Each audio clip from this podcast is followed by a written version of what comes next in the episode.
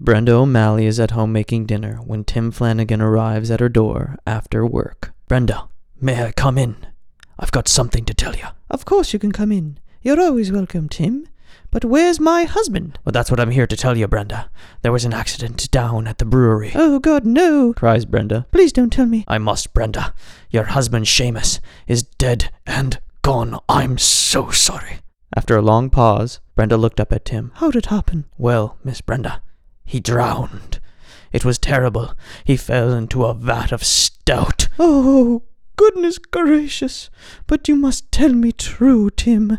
Did he at least go quickly? Well, no, Brenda. No, the fact is, he got it out at least three times to go to the bathroom.